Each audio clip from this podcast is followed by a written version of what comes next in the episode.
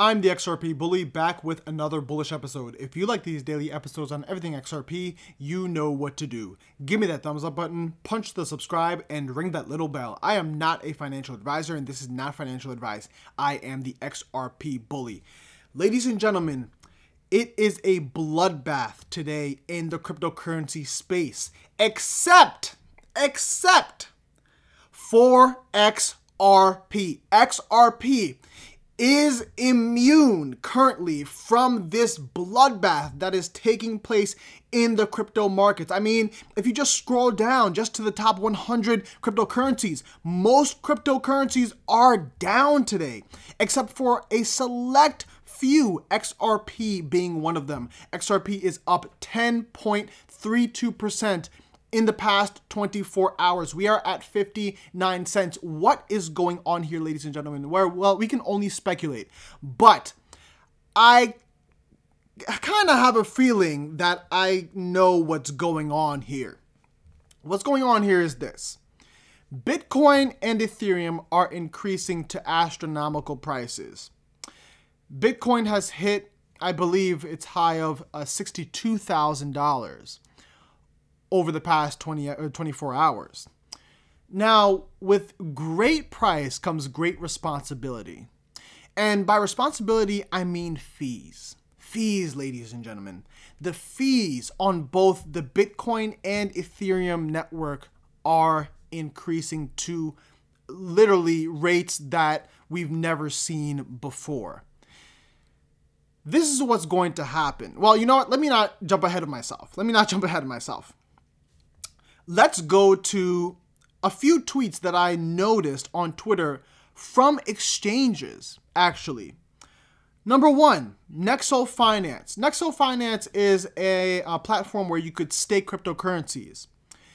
They put out a tweet stating Nexonians, a service disruption at an exchange partner's end, resulting in trading anomalies, has led to some Nexo clients' Ethereum balances getting incorrectly liquidated. These liquidations will be reversed. We apologize and will keep you updated. Your funds are safe. So that's one tweet from one of the many companies that have tweeted about service disruptions on the Ethereum network. Another tweet that I noticed was from Bitstamp. Bitstamp is an exchange, and they tweet ETH congestion. ETH congestion. We are experiencing delays with Ethereum and ERC20 token withdrawals due to a demand spike on the Ethereum network. Thank you for your patience. Ladies and gentlemen, as the price of Ethereum increases, more demand is created for Ethereum. But on the flip side, the Ethereum fees increase as well. This is not sustainable. It is not sustainable. And I have gone on record on Twitter and on YouTube stating that these fees are unsustainable on the Ethereum network. We are headed towards a reality where, in my opinion, we are going to have a liquidity crisis. There will be a liquidity crisis caused by numerous amounts of things an increase in gas fees on the Ethereum network, an increase in fees on the Bitcoin network, and also the looming Tether case that I believe will be will end in April because the New York Attorney General will ban Tether in New York. And hence, Tether will be banned in the United States. I do believe Tether will be banned in the United States. That means that everyone will have, what, a window of 30 days, 60 days to move their money from Tether to a regulatory compliant stablecoin, i.e., US dollar coin. But in that moment, we will see network congestion like we've never seen before. Kind of like what we're seeing right now, except it's going to get worse. It's going to get worse, and it's going to get worse because of the high gas fees on the Ethereum network. Most Tether that is minted is minted on the Ethereum network. Tether is an ERC20 token. So this is a great, uh, this is the perfect storm for a liquidity crisis, ladies and gentlemen. And that's where I think XRP is going to insert itself. XRP is a solution for a liquidity crisis. That's what XRP was built for. And in my opinion, I do believe that if XRP could succeed, which I believe it will succeed, when XRP succeeds at being a liquidity solution for the crypto space, then you will see world governments gain confidence, the final confidence that they need in XRP to fix the liquidity crises that we see globally. Ladies and gentlemen, if you're watching with me on YouTube or Cinnamon, I'm showing you a diagram tweeted by Crypto Monk, the Crypto Monk. And she, he shows a chart of Ethereum against the US dollar. And people are putting in orders, sell orders for Ethereum at $700. Meaning that in the short term at least, Ethereum is on the way down. Ethereum is on the way down. People are going to be taking their profits. There will be a major correction. It's happening already. But somehow, XRP is immune.